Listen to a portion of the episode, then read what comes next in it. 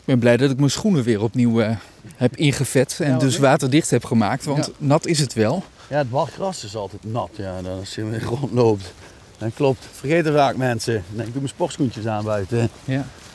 Voormalig akkerland denk ik dat het is, weiland, maar dan nu eh, omgevormd tot, eh, tot natuur. Het heeft zoiets weg van het, van het rivierengebied. Ja, ja, klopt. Dan in het klein, dat is Beekdal. Dus dat is, ja, voor de mensen uit, uit het rivierengebied, zeker rondom de Millingenwaard en dergelijke, zal het wel bekend aanvoelen, hè? weet je, het rivierenlandschap. Ja, klopt. Is dit dan ook geschikt voor de wilde kat? Ehm, het is nog niet zo bekend, want we kennen echt de wilde kat van de Eifel en eh, de Ardennen, dus meer dat soort landschappen. Maar als ik het zo zou inschatten, zou het zeker geschikt zijn. Als je ziet gewoon dekking, voedsel, ook vol met muizen, ook eh, natuurlijk allerlei amfibieën. Eh, groot en eh, dekking waar hij doorheen kan en zijn rustplekjes vindt. Dus ik denk zeker. Ja, want dan zou die misschien ook op termijn een plekje kunnen vinden in het rivierengebied langs de Waal bij Gelderland en Millingenwaard. Ik kan me ook wel te herinneren dat in Duitsland meer in Rijnland-Pfalz ook op vergelijkbare gebieden zit als dit. Dus eigenlijk als je richting Gelderland trekt, inderdaad, dan gaat hij via eh, eigenlijk de, de- ja, de, de as, hè, via Noord-Limburg, met richting de Mokerheide. Hè, en dan zit je eigenlijk al tegen, natuurlijk tegen Gelderland aan. En een gegeven moment kan hij de stap maken richting de uiterwaarden. Nou ja, dat zou heel mooi zijn. En die uiterwaarden, ja, zeker, er is al heel veel gebeurd. Het zou mooi zijn als er nog meer gebeurt, ook qua natuurontwikkeling. Zijn veel plannen. Geeft de rivier de ruimte, laat de natuur zijn gang gaan. Nou, dan komt er al heel veel mooi geschikt eh biotopen, ook voor wilde kat, maar voor allerlei soorten tevoorschijn. En op een gegeven moment zou je misschien uite- uiteindelijk de stap kunnen maken, als we het goed hebben, een beetje via de IJssel, op een gegeven moment richting de Veluwe toe. Ja. Ja. En dan is hij op de Veluwe. Moet daar trouwens nog wat gebeuren qua landschap op de Veluwe? Er gebeurt al een boel. Maar mo- moeten er nog specifieke dingen gedaan worden om het voor die wilde kat ook naar de zin te maken? Ja, kijk, de Veluwe is natuurlijk ja, het grootste natuurgebied dat we hebben. Ook een prachtig gebied.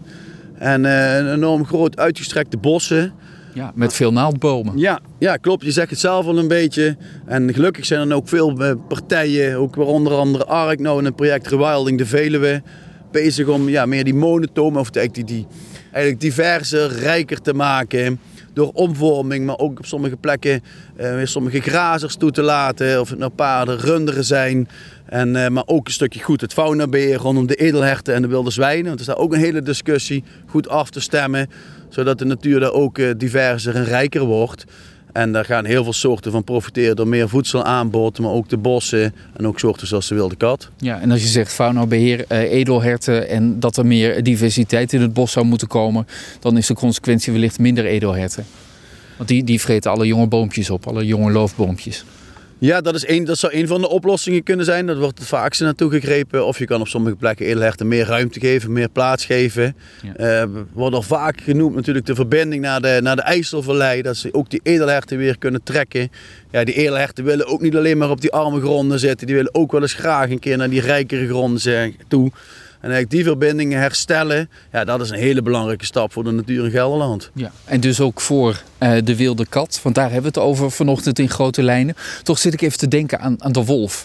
Eh, er is steeds meer, toch ook ophef, steeds meer mensen die zeggen... nou, we zijn er niet blij mee. En de- Drenthe, hè, Friesland, waar ze een hek omheen willen zetten... om die wolf maar weg te houden enzovoort.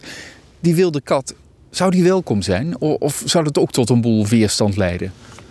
Nou, wat mij betreft is die welkom. En ik denk dat heel veel mensen wel eh, de wilde kat welkom zouden heten. Ik de ophef, eh, ik denk ja, de meeste mensen, net zoals ik weten waar die vandaan komt, natuurlijk eh, schade gestuurd. Of mensen misschien een angst nog van een bepaalde syndroom van vroeger. Met de, met de wolf is met name weer leren samenleven, het weer een plek geven, ook in onze maatschappij, op wat voor manier dan ook. En ja, die wilde kat heeft ook een hele andere impact. eh, Precies, die eet geen schapen. met name een kleine predator van muizen, amfibieën. En eh, ja, en eh, die gaat ook juist weer zijn nieuwe plek, en zijn nieuwe rol kunnen vervullen als eh, predator in een landschap als Nederland, waar die perfect in past. Ja. Durf je het aan? Een jaartal als gokje? Wanneer gaan we voor het eerst de melding hebben wilde kat gezien? In Gelderland mee, aan. Nou, een beetje positief zitten nu toch in 2022, als ik goed heb. Nou, laten we hopen de, de eerste zwijver tussen 25 en 30. Dan hou ik het op 24. Het gaat heel snel. Prima, gaan we het dan over hebben. Tegen die tijd spreek ik jou weer. Ga ik weer terug met de auto vanuit Eindhoven naar Gelderland. Dan kan ik die kat vast een beetje de weg wijzen. Ja, en ik zag af terug naar, uh, naar Limburg om ze de weg te wijzen naar Gelderland. Stuur ze maar dan. Ja, ik dank je wel voor een mooie ochtend. Ja, bedankt. Jullie ook.